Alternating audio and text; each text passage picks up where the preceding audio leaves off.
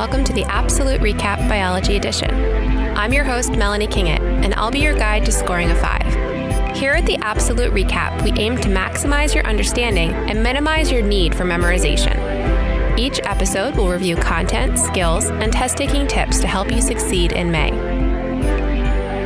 Your recap starts now. Hi, and welcome to the APsolute RecAP Biology Edition. Today's episode will recap the updated exam structure. Let's zoom out. The exam is only on units 1 through 6. The topics interpreting and evaluating experimental results, and conceptual analysis. Our big idea it's not really a big idea, but we are free response question only. Hello from quarantine. Like so many of you, we are staying home and participating in distance learning. We've continued to record episodes with a modified microphone setup and have been keeping tabs on the College Board announcements. Take a deep breath. This episode will recap all of the exam updates for 2020. Let's zoom in. When is the exam going to be? The AP Biology exam will take place on Monday, May 18th. Furthermore, this exam will be taken at the exact same time by students all over the world. For example, Students living in Hawaii have an 8 a.m. exam time, while those on the East Coast will log in at 2 p.m. Make sure to check the College Board website for your specific time zone. If you have a conflict on May 18th, your school's AP coordinator can arrange for you to take the exam on June 3rd, the published makeup date. What is the exam going to cover? The course exam description outlines eight units of study for AP Biology. The new exam will only cover the first six units. These are Unit 1, Chemistry of Life, Unit 2, Cell Structure and Function, Unit 3, Cellular Energetics, Unit 4, Cell Communication and Cell Cycle, Unit 5, Heredity, and Unit 6, Gene Expression and Regulation. The final two units on evolution and ecology will not be included in the 2020 exam.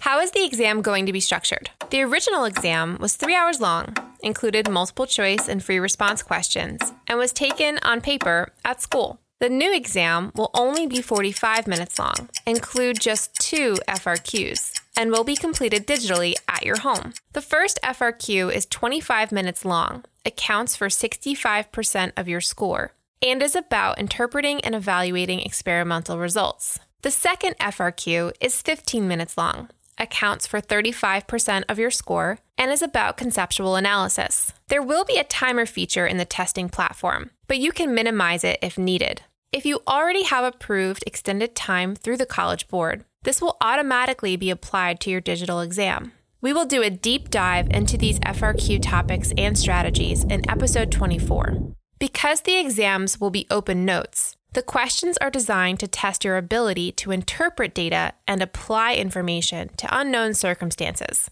No memorization required. What device should I use? Whichever device you use to access the exam is the same device you must use to upload your answers. It is likely that a computer will be easiest, big screen, and an ability to type responses. But tablets and phones will also work. Keep in mind that there are five minutes allocated after each FRQ to upload your response. Once question one is submitted, you will not be able to go back to it. You will also have the ability to handwrite your responses if you choose. However, this may create extra steps during the submission process, as you need to take a picture of your answers, possibly transfer them to your computer where you've accessed the testing platform, and then submit. The College Board intends to release a practice simulation video with detailed instructions at the end of April for students to reference. Whichever device you choose, make sure you are fully charged, or better yet, plugged in, and have access to strong Wi Fi signal or Ethernet cable. If you need access to a device or connectivity, the College Board wants to know and is accepting form submissions on their website. What about test security? There are things that we can control and other things we can't. You will be asked some identification questions before the test, and also to prove that you aren't a robot.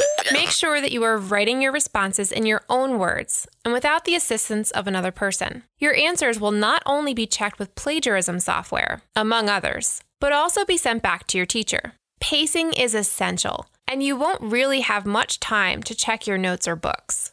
Please don't waste any time going to Google, or even worse, Reddit. The College Board will be monitoring and tracing.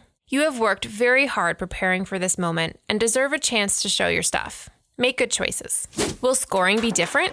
The AP exams will still be scored on a 1 to 5 scale, and the College Board still intends to release these scores sometime in July. They have spoken with hundreds of colleges across the country and are confident that the majority of higher education institutions will continue to award credit as they have in the past. You've already signed up and paid for the exam, so give it your best. Everyone is in the same boat this year. To recap, the 2020 AP Biology exam is now 45 minutes long and contains only two FRQs.